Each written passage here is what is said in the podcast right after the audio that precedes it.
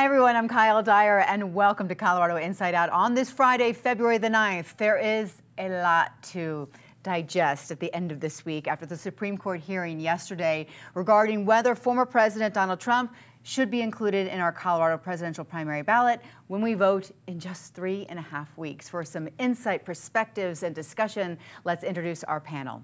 Patty Calhoun, founder and editor of Westword. Also, David Kopel, research director at the Independence Institute. Marianne Goodland, chief legislative reporter with Colorado Politics and the Colorado Springs Gazette, as well as Alton Dillard, a communications consultant and former Denver elections spokesperson. Thank you all for joining us. Uh, the U.S. Supreme Court has heard the arguments now from both sides regarding the Colorado Supreme Court ruling that found that Donald Trump should not be on our primary ballot based on his involvement in the attack on the U.S. Capitol January 6 of 2021. Patty, let's start with you. Well, I'm no lawyer, but I was glued to the set, even though you couldn't watch the action, but CNN showed the justices as they questioned the lawyers it was so much more fun than say when we were colorado was last in the big limelight at the supreme court for amendment 2 when we were labeled the hate state. And now instead we looked like an independent group. I mean when you look at the plaintiffs not just krista kafer from this table but norma anderson such an amazing woman republican lawmaker just a lifelong great public servant. So you look at the people representing Colorado, why they were questioning Trump's involvement in January 6th, a lot more, obviously, than the Supreme Court did. They didn't pay a whole lot of attention to the January 6th aspects, but it made Colorado look independent, questioning, and I think pretty good. It's too bad we're not going to win, judging by how the Supreme Court responded, but it did look like a valid case, that, and I'm glad they put it forward. I'm so curious to hear your thoughts, David. Well, I think I agree with Patty that, mm-hmm. that it was a valid case. Yeah. You know, it wasn't some ridiculous thing. But as we've talked about before, for the Norma Anderson and Krista Kafer side to win, they had to run the table on a bunch of issues where the, their side, it's, it's, it's maybe a 50 50 thing. It's like, you know, if, if you flip a coin six times in a row and it always comes up heads, then you win. That's the position they were in in the Supreme Court where there are, all you got to do is lose on one of those and they lose the whole case. So I, I think it's, however the court comes out exactly in the details, it'll be could be 9-0, might be uh, might be 8-1. But you know, Justice Brennan used to tell his clerks the most important thing in the Supreme Court is this: you got to get to five, and they're not going to get past this at at best. Um, too many people think of the Supreme Court as just a political branch and they denigrate it and you know say all these awful things. This thing showed the opposite because the justices who have their different f- philosophies were very much coming together in finding that this case was uns- unsustainable one way or another. And I predict that they're like all, also going to be near, unanimous or nearly unanimous on the next issue they're going to face about Trump, which is if he appeals uh, the District of Columbia Court of Appeals ruling that as a former president, he's not entitled to absolute immunity from crimes he may have perpetrated uh, when he was president. I think that's going to be another one where the court is going to say, no way, uh, you're, you're, you're not the you're not immune uh, for all, the, all of your misdeeds. And, and again, it's going to be 8, 8, 0, 8, 9 0, 8 1 or something like that on that issue. Marianne, what were you thinking today when you were listening to this? Um, first of all, I was absolutely fascinated by by the way the justices talk to each other. Um, this is not something that I've that I've paid a whole lot of attention to or watched very often or, or listened to very often. So, so that was that was illuminating. I also was fascinated by some of the arguments, um, and the one that really stuck with me was the one that was made by the attorneys for the former president, uh, which had to do with whether or not uh, Article 3, um, which is what this whole thing is based on, of, of, uh, um, of Amendment 14. 14, thank you. um, whether that applies to this situation, and if you, if you don't use that, does the president have the, uh, the former president have the opportunity to challenge some of the other restrictions on the presidency that are in the Constitution, like age, which the justices were a little, a little bit, well, You know, if you had somebody who was 34 years old, and you have to be 35 to be president, and they're 34 at the time of the election, but 35 at the time of the swearing in. You know, how does how does that work? That was one. The other was um, would would you throw out the fact that the president has to be a U.S. citizen? I, that those were things I never thought of, and I thought I thought they were really fascinating. The one thing that troubled me was the participation of Clarence Thomas. He should he should have recused himself. Mm. Because of his because wife's of involvement. his wife's involvement in the insurrection and the lead up to the insurrection.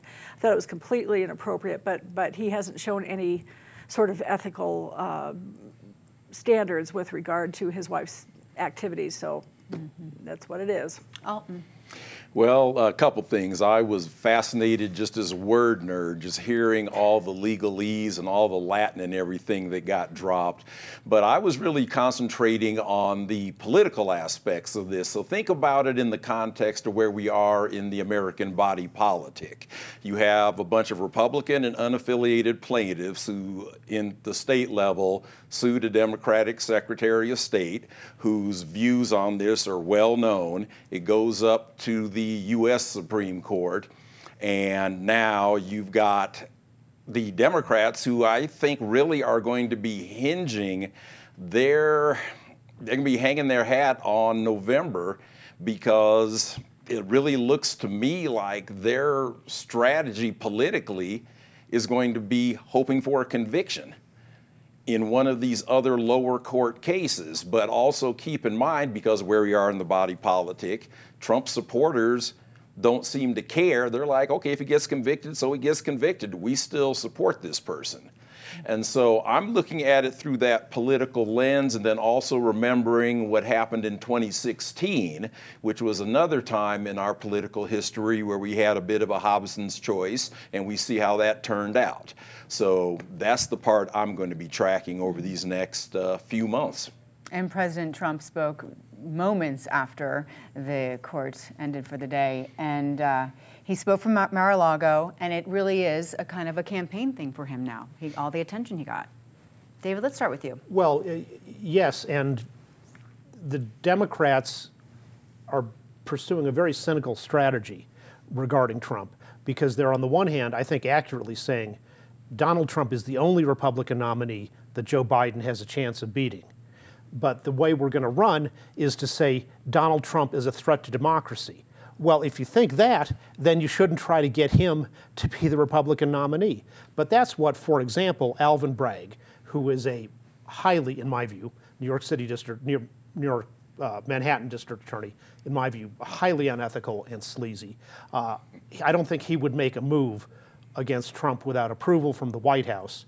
And so he brought this ridiculous case against Trump that says when you pay blackmail money to your mistress or your, your ex paramour or whatever, you're supposed to uh, pay that out of your campaign funds rather than out of your own pocket, and that's a violation. And supposedly that constitutes 34 different felonies. And it was exactly at that moment that Bragg did this ridiculous thing that DeSantis went from being basically tied with Trump in the Iowa polls to then this big rally round our persecuted innocent victim thing among the Republican base.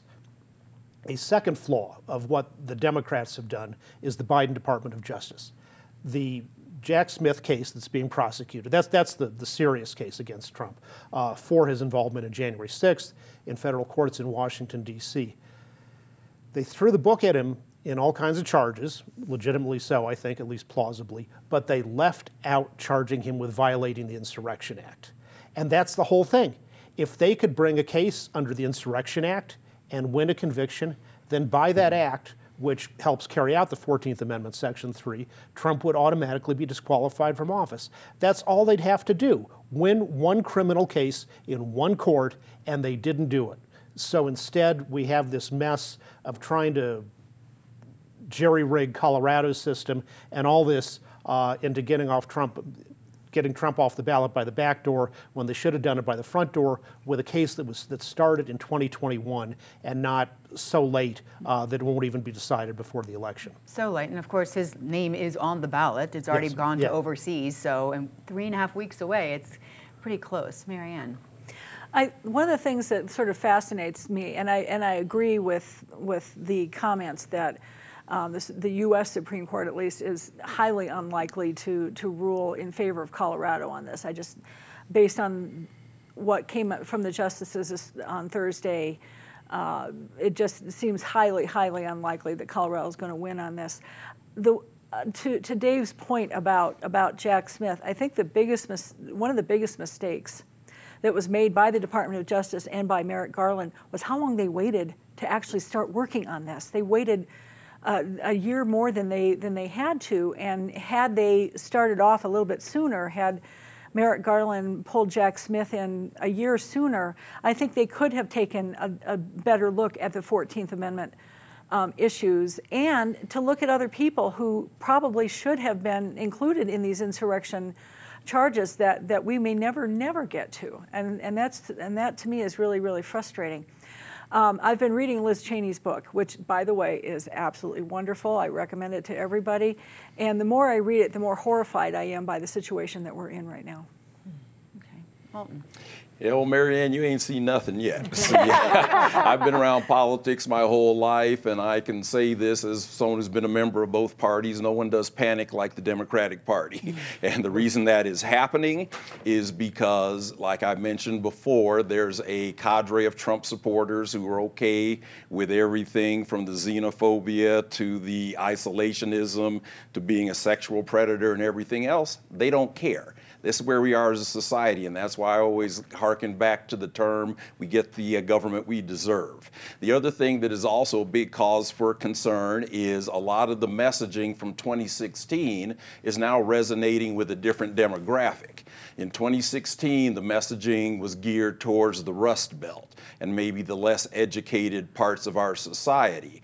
But now there are younger people starting to say, hey, this person speaks his mind. Where have you heard that before? 2016. Getting inroads with black voters, getting inroads with younger voters because of, like, say, how Biden is handling the Israeli Hamas issue. So, you know, this thing that also I've seen floating around the media about potential for a constitutional crisis if somehow Trump gets reelected and then these things follow up, then just like we were in Bush v. Gore, we could be sitting around for two, three months wondering who our president is. Oh, oh, don't say that. I'm just. Patty. Well, in some ways, the direction they took today, when they didn't get into the insurrection much at all and focused more on just the nuances of does Congress have to get in? Can a state really dictate this? It's almost a bullet dodge because you know if by any weird happenstance the Supreme Court agreed with the Colorado Supreme Court, then we would have a run up to the election that would be so grim with people again talking about rigged elections, everything else. It's not like Colorado's votes would have made that much difference anyway. This is not a Trump state yet, and maybe Alton's a little more discouraged than I am, but I don't think it would be. The votes wouldn't be there, it wouldn't make that much difference. But what is going to make a difference is will we still hear the rigged election? Will we still hear the threats against election workers? We are heading into such an ugly period again, and it's going to be uh, ugly enough before November, and then if it isn't decided, it's going to be even worse. Mm-hmm, mm-hmm. I find it interesting. You think that Colorado looks good today uh, or yesterday with the with the uh, with the end of the hearings. We all agree that Colorado is not going to be the winner but you think it shows that we're independent and we're independent thinkers. Well, you think we're the first state admitted to the union after the amendment, Amendment 14 was ratified. We came in, you know, against slavery. We came in first state to actually give women the vote. We've we can get into marijuana too, but we've always been fairly libertarian, thinking our mind. I don't think it looks bad that we had these six people go forward. Mm-hmm. Okay. Yeah, no, and those are, uh, you know, I agree with your points about how it makes Colorado look and, and Colorado's independence, but I also, as someone who's worked in elections administration, wholeheartedly, con, you know, concur with your concern that that's going to be part of the proactive strategy. The 2024 election is already being called into question. And so by the time we get to November, that same drumbeat of what's rigged, et cetera, et cetera. And then one of the things that I did this past week was checked in with some of my former colleagues in case this case went the other way. And it's like, well, what happens to the votes if somehow someone does get removed from the ballot? And what happens is they are not like removed from the tally because that would get the elections are rigged people all, you know, flustered up. But what it does do, it would appear as undervotes. And so there's no way of knowing if that is a vote for someone removed from a ballot versus a simple undervote where that race was skipped. Okay. There's an alternate universe, by the way, where Trump, after the vote counting was completed, graciously conceded his loss in November 2020. And if he'd done that, done that, he would be cruising to a landslide win over Joe Biden right now. But that's uh, Trump ever admitting that he ever loses anything or makes a mistake. If he could do that, he wouldn't be Trump. Thanks for the discussion. I know you'll probably, our, our minds are all spinning, but let's talk about our Colorado legislature, shall we? Where there was a bumpy start to the week, um, which this week did see some new bills being discussed on all sorts of different issues. Um, first, though, Marianne, you were there on Monday when um, talk about the delegation of Israelis whose loved ones, um, you know, were taken hostage by Hamas in October. They weren't allowed to go into the House floor. They came thinking they were going to be. And that was certainly our understanding on Sunday night. We had gotten a press release from uh, Representative Ron Weinberg, who was sort of the uh, one of the sponsors of their visit, along with Senator Dafna Michaelson Jenet in the state Senate. And Sunday night, he says they're going to be on the floor of the House and the Senate. And then, about 30 minutes before um, he got to the Capitol, he gets a phone call from McCluskie, the Speaker of the House, that says, I'm sorry, but your event isn't going to take place. And I, I don't know how to read this as anything other than them being denied access to the House floor. Um, what happened after that, um, they did meet in the West Foyer of the Capitol. I got, did get to meet some of these families. There were six of them. Some who have lost family members to Hamas, some who, whose family members are still being held hostage by Hamas, as lo- along with some Israeli officials. These, these aren't people from Colorado, they came here from Israel.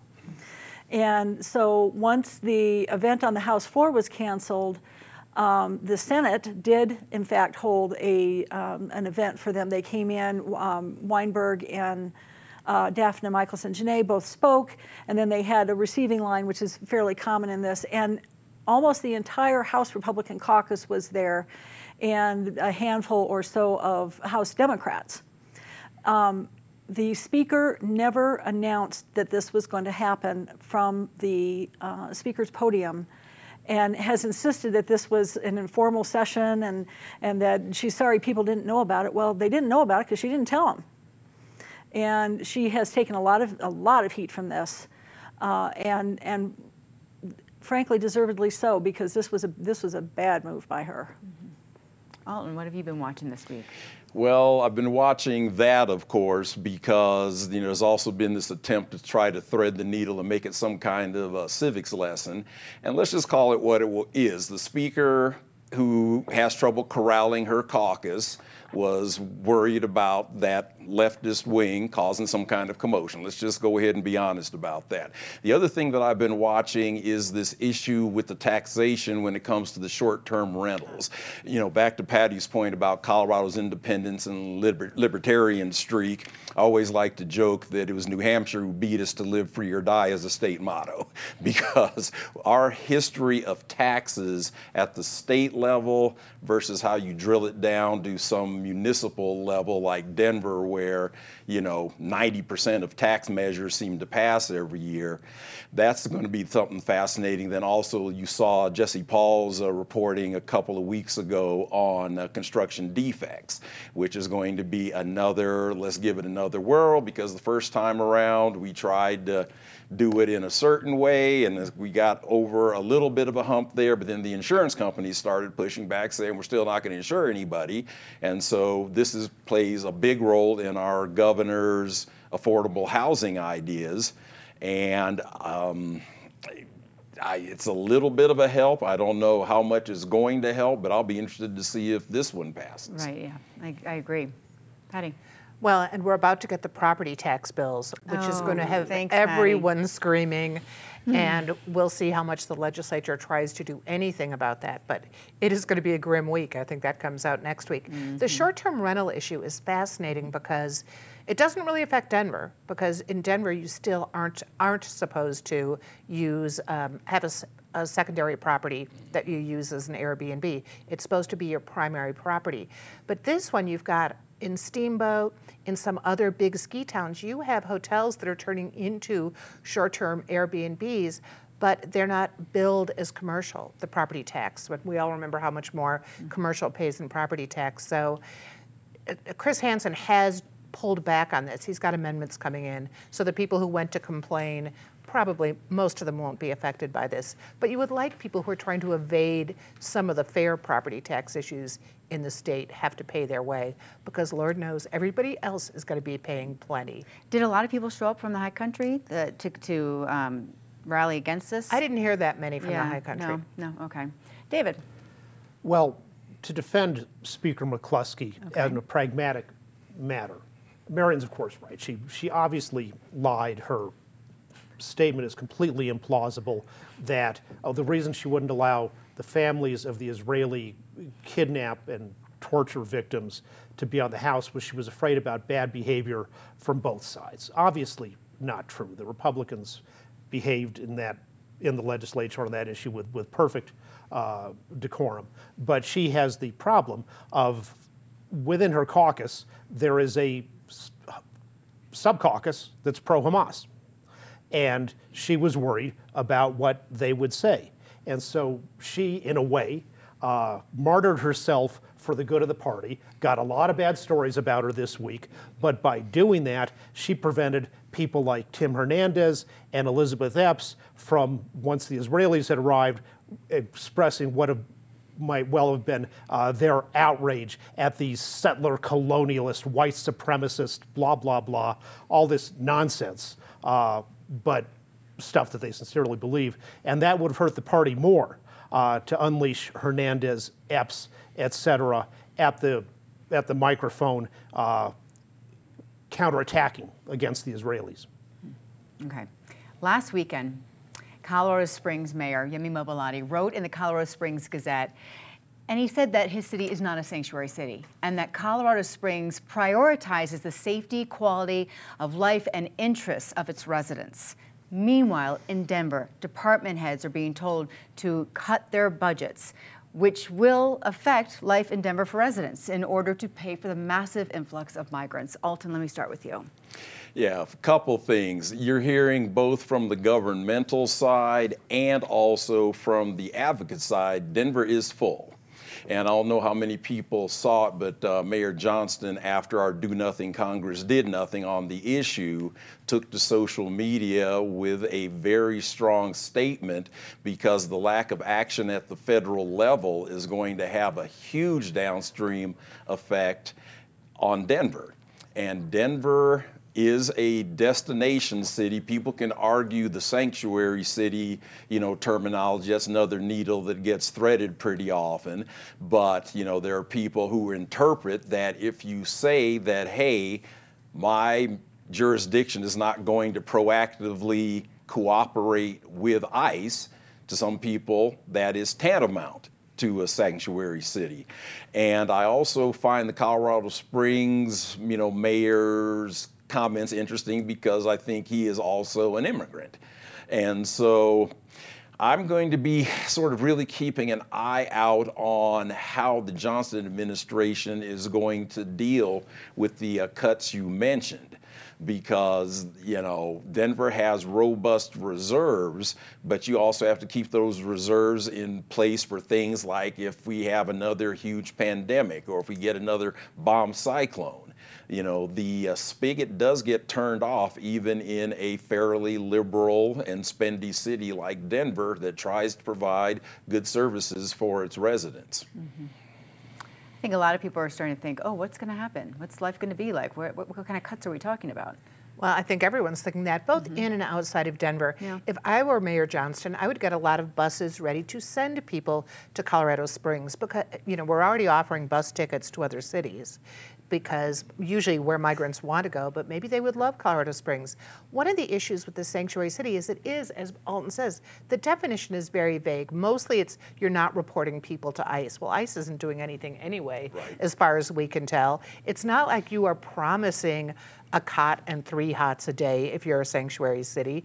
In general, you're just saying you're a welcoming city that recognizes that this is a country built on immigrants, based on immigration, on uh, welcoming people from other lands who are facing horrible things. So I think we can remove some of the sanctuary city issues and just say, what are we going to do? If people are here, what choice do you have? I don't think most of them are coming because it's a sanctuary city. They're coming because Texas is sending them here. David. Let's look at the numbers. The Denver is now expecting to be spending $180 million a year on this, which is going to lead to cuts everywhere else in the things that Denver is supposed to provide for its lawful residents. There are about 38,000 uh, migrants um, in Denver at, at the moment. Under President Biden, the number of illegal immigrants in this country was about 10 million on the day he took office. He's doubled that, 10 million more which is affecting everybody across this country by his choice not to enforce the existing immigration laws. Everybody says we need a federal solution. The federal solution is one man, and Joe Biden could go back to enforcing the immigration laws that exist on the books right now. And by the way, this, maybe this will be the last show of CIO ever where the word migrant is used because Colorado Public Radio has now announced that's another new word on the politically incorrect list. You're supposed to say new immigrants, which seems very similar, you know, and th- those are equally fine descriptive words, except that new immigrants is, is deliberately false. Uh, people like the mayor of Colorado Springs, the wonderful immigrants who come to this country legally, are new immigrants. The people we're talking about Many of them are in this country unlawfully and may eventually be legally removed from that. So they're not new immigrants uh, here. And uh, I wish CPR was more concerned with the, with the facts uh, than with language policing. Um, what I'm watching right now, and this, this started to surface this week at the state capitol, is the impact on the state budget. And, and while the state does not have a huge role in dealing with this migrant um, crisis, uh, we are starting to see some numbers that are coming out and, and some conversation about where this is hitting state agencies. And the two that I've seen so far are public safety and education. And uh, Colorado Public Radio, to, to follow up on Dave there, uh, had a, a piece uh, this week on talking to uh, some kids up at Centaurus High School in Lafayette. They have 35 migrants up at Centaurus alone uh, kids who are going to school up there. And the Department of Education, it was actually supposed to have its budget reduced a little bit, partially because of lower enrollment. Well, guess what? Uh, not that enrollment; those enrollment numbers are going up, not down. Mm-hmm. Mm-hmm. All right, now it is time for us to have our panel share some of the highs and lows of this week with all of us. We're going to start with a low point so we can end on a positive note, Patty. I have to play off David for one second. Actually, it's only half of the migrants have stayed here, new immigrants, sorry. Okay. So it's like 19,000. But you can tell CPR is mostly radio because new immigrants is really a long thing for a headline. Just and just it's like the city wanting us to get rid of sweeps for something also very long. But I'll have to congratulate Lauren Boebert for having the excellent idea of alligators guarding the border, southern border. And if you want to stay with Lauren Boebert, the show going on over the restraining orders with her ex husband, who did not show on Thursday. Mm, okay. David? To, to, follow up on reptiles and related issues, uh, State Representative Regina English introduced a bill that would say to create a pet tax. So if you have an aquarium with 50 fish, you would have to pay over $400 in taxes annually to register your fish with the government. And by the way, you have to give each fish a name in order to register it. Um, It sounds so absurd. and and she with she later said she wasn't going to pursue the bill, and she said, "I'm sorry, I, I didn't read the bill. If you don't read your, it was written by a lobbyist. If you don't read your own bill, you shouldn't be in the legislature. Obviously, she's not reading the other bills she's voting on by other legislators. She's too lazy and irresponsible to serve in the legislature, and she should resign." Oh, okay. My goodness. Um, it, this isn't something that made me mad, but it comes from the heading of things that you just can't make up. Uh, this is a story that ran in Colorado Politics on Thursday. Uh, State GOP Party Chair Dave Williams has railed against Dominion voting systems for the last three plus years including and particularly in El Paso County, in which he has been elected to uh, the state legislature a number of times using Dominion voting systems. Well, uh, he recently reached out to El Paso County and said, um, our state assembly is coming up, and what would it? What can? Is there a possibility that we could use your tabulation machine, i.e., Dominion, uh, to count the ballots for the state assembly? And uh, there was a very interesting conversation that went on between him and uh, the clerk and recorder for El Paso County, uh, at, at which at one point said, well, we're happy to set you up with Dominion because you're going to need to sign a contract with them in order to get permission to use their machines. Uh, that was the end of the conversation.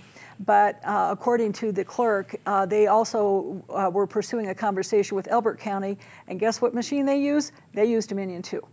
Uh, my understanding is that they have uh, decided to go use maybe something like a Scantron machine, which we all uh, had in high school for our counting test results. My disappointment is uh, once again the black community is out here politically getting caught playing checkers instead of chess. So, our big wedge issue menthol cigarettes. Really. So, think about this. There's all this heat is being put on the FDA and President Biden because of their not enforcing the menthol ban. And that has really created a wedge. And they talk about, well, how will that disproportionately affect the community? We're disproportionately dying because of menthol cigarettes and flavored cigars. I was in Winter Park for the Jazz Festival. That's the time the state demographer comes out because there's 30,000 black people in Winter Park. And one of the store clerks was saying, you can tell the Winter Park Jazz Festival's in town because that's the only time that we sell out of Kools and Swisher Sweets. Wow. Okay. something positive. I'm going to say something nice about Doug yeah. Bruce because I never have before, but District 5 and Dave Williams deserves him. He should run. He's toying with it. Mm-hmm. Wouldn't it be great? It Wouldn't would it be, be great for us? It would be something. I'd love it. The University of Colorado women's basketball team, a record of 19 wins, three losses, currently ranked number four nationally. It's awesome. Go Buffs. Uh, I wanted to express some condolences to the families and friends of uh, former Senator Keith King, who passed away last Saturday after a long illness. He was an absolute titan on the issue of education policy. And wh- who I've heard from the most are Democrats who loved serving with him and just thought that he was an absolutely amazing uh, lawmaker and he will truly be missed. And one other thing, I want to say a big thank you to the folks at MD Payne and Dr. Christopher Hooser uh, who did surgery on me two weeks ago on my back. Man, I'm telling you, I'm living my best life right now. And after two weeks. Yeah. That is awesome. Yeah. I'm so happy for you. Very good. And Dave, mine's basketball related too. The team that I'm an assistant coach for, the Far Northeast Warriors, off to an 0 20 start. But the kids are still sticking together. They are playing with pride. They're playing hard, and I'm just so proud of each and every one of them, from our 6 4 down to our 5 3 point guard. Five, three. oh, that's good. And you've had fun coaching them this season. I have a lot of fun. That is that's so good. Awesome. Okay, so my positive this week is here the Pocket Constitution right? We learned in an interview this week that former state Republican lawmaker Norma Anderson carries one of these in her purse every day and has for years. Uh, of course, Norma Anderson, Anderson versus Trump, which we've been talking about in the show. I found this one in my daughter's desk. She studied con- the Constitution High School. This is one of those things when you move away to college, she's like, don't throw away my pocket Constitution. And I don't know if you can see the highlights. She worked through this thing. However, as I'm looking through it, I get to the article that we've been talking about, there's no highlights. because people probably never thought this was going to be a topic of conversation, right? You can get one of these at any bookstore or online, or you can always print out your own version right now by going to the National Archives website. The Pocket Constitution. I think we've had a lesson this week and maybe hopefully spurred some more curiosity as to what this country is all about. Thank you, panelists. Thank you for watching this week or for listening to our podcast. We will see you next week here on PBS 12.